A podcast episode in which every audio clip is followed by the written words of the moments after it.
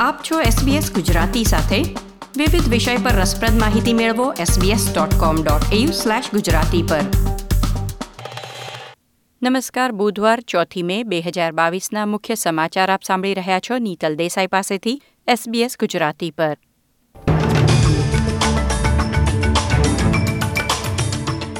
આજના મુખ્ય સમાચાર, ઓસ્ટ્રેલિયાની ચારે મોટી બેંકોએ સત્તાવાર વ્યાજદર વધાર્યા.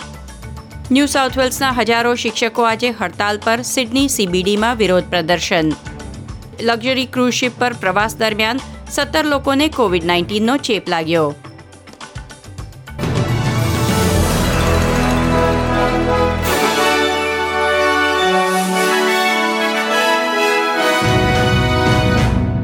પ્રસ્તુત છે સમાચાર વિગતવાર. ઓસ્ટ્રેલિયાની રિઝર્વ બેંક દ્વારા વધારવામાં આવેલા વ્યાજ દરને પગલે દેશની ચારે મોટી બેન્કોએ તેમના ગ્રાહકો માટે તાત્કાલિક અસર સાથે વ્યાજના દર વધારી દીધા છે. રિઝર્વ બેન્ક ઓફ ઓસ્ટ્રેલિયાએ મંગળવારની માસિક બોર્ડ મીટિંગ બાદ સત્તાવાર રોકડ દર શૂન્ય પોઈન્ટ એક ટકાના રેકોર્ડ નીચા સ્તરથી વધારીને શૂન્ય પોઈન્ટ પાંત્રીસ ટકા કર્યો હતો. કોમનવેલ્થ બેંક તેના સ્ટાન્ડર્ડ વેરિયેબલ હોમ લોનના દરમાં વધારો કરનારી ચાર મોટી બેન્કોમાંની પ્રથમ બેન્ક હતી. મંગળવારે આરબીઆઈની જાહેરાત પછી તરત જ કોમનવેલ્થ બેન્કે દર વધારવાની જાહેરાત કરી દીધી હતી.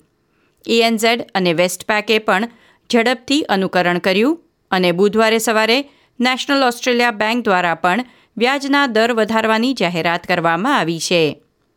ફુગાવાનો દર વધતા મોંઘવારીનો સામનો કરી રહેલા લોકો માટે વધેલા વ્યાજદર એક મોટો ફટકો છે એવી ટિપ્પણીના પ્રતિસાદમાં કેન્દ્રના ખજાનચી જોશ ફ્રાઇડનબર્ગે તેમની સરકારના આર્થિક વ્યવસ્થાપનનો બચાવ કરતા કહ્યું હતું કે તેમની સરકાર ખૂબ મુશ્કેલ સંજોગોમાં અર્થતંત્રનું સંચાલન કરી રહી છે. દરમિયાન લેબરના ટ્રેઝરી પ્રવક્તા જીમ ચામર્સે એબીસીને આપેલ મુલાકાતમાં કહ્યું હતું કે વડાપ્રધાન પરથી લોકોનો ભરોસો હવે ઉઠી ગયો છે. રિઝર્વ બેન્કે વ્યાજદરમાં વધારો કર્યો હોવા છતાં સોશિયલ સિક્યોરિટી લાભોની ગણતરી માટે ઉપયોગમાં લેવાતા ડીમિંગ રેટમાં વધારો નહીં કરવાનો નિર્ણય મોરિસન સરકારે લીધો છે. વ્યક્તિગત રોકાણો, નાણાકીય સંપત્તિમાંથી આવક નક્કી કરવા માટે ઉપયોગમાં લેવાતા દરોમાં આગામી બે વર્ષ સુધી કોઈ ફેરફાર કરવામાં નહીં આવે. વડાપ્રધાને કહ્યું છે કે આ નિર્ણયથી એજ પેન્શન અને અન્ય લાભ મેળવતા આઠ લાખ નેવું હજાર લોકોની આવક ઘટશે નહીં. વિપક્ષે સરકારની ટીકા કરતા કહ્યું છે કે વ્યાજના દર વધવાથી દરેક ઓસ્ટ્રેલિયનને અસર પહોંચી છે અને અનેક લોકોએ હવે તેમની જીવન જરૂરિયાતની ચીજવસ્તુઓ અને સેવાઓથી વંચિત રહેવું પડે છે. આગામી કેન્દ્રીય ચૂંટણી માટેના પ્રચાર અંતર્ગત ઓસ્ટ્રેલિયાના કેન્દ્રીય ખજાનચી જ્યોર્જ ફ્રાઇડનબર્ગ અને વિપક્ષ ટ્રેઝરર જીમ ચામર્સે આજે પ્રથમ ડિબેટમાં ભાગ લીધો હતો.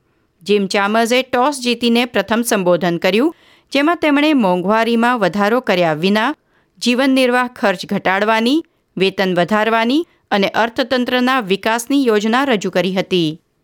સામે કેન્દ્રીય ખજાનચી જોશ ફ્રાઇડનબર્ગે સરકારના કાર્યોની સફળતા પર ભાર મૂક્યો હતો.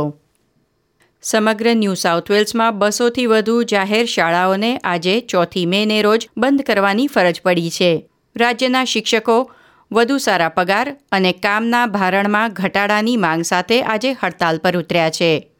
શિક્ષકોની માંગણી છે કે ક્લાસરૂમની જવાબદારીઓ ઉપરાંત આયોજન જેવી અન્ય જવાબદારીઓ માટે વધુ બે કલાકનો સમય તેમને ફાળવવામાં આવે.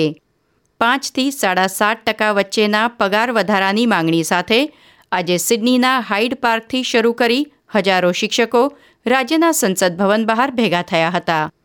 પ્રાદેશિક ન્યૂ સાઉથ વેલ્સમાં ડબ્બો, ટારી અને વાગા વાગા સહિતના વિસ્તારોમાં પણ રેલીઓ યોજવામાં આવી હતી. ન્યૂ સાઉથ વેલ્સના શિક્ષણ મંત્રી સેરા મિચલે નાઇન રેડિયોને જણાવ્યું હતું કે હડતાલને કારણે વિદ્યાર્થીઓ અને વાલીઓને જે વિક્ષેપ થયો છે તે નિરાશાજનક છે. ડાર્વિનમાં એક લક્ઝરી ક્રૂઝ બોટે કોવિડ નાઇન્ટીન સંક્રમિત મુસાફરોને ઉતારી દીધા છે.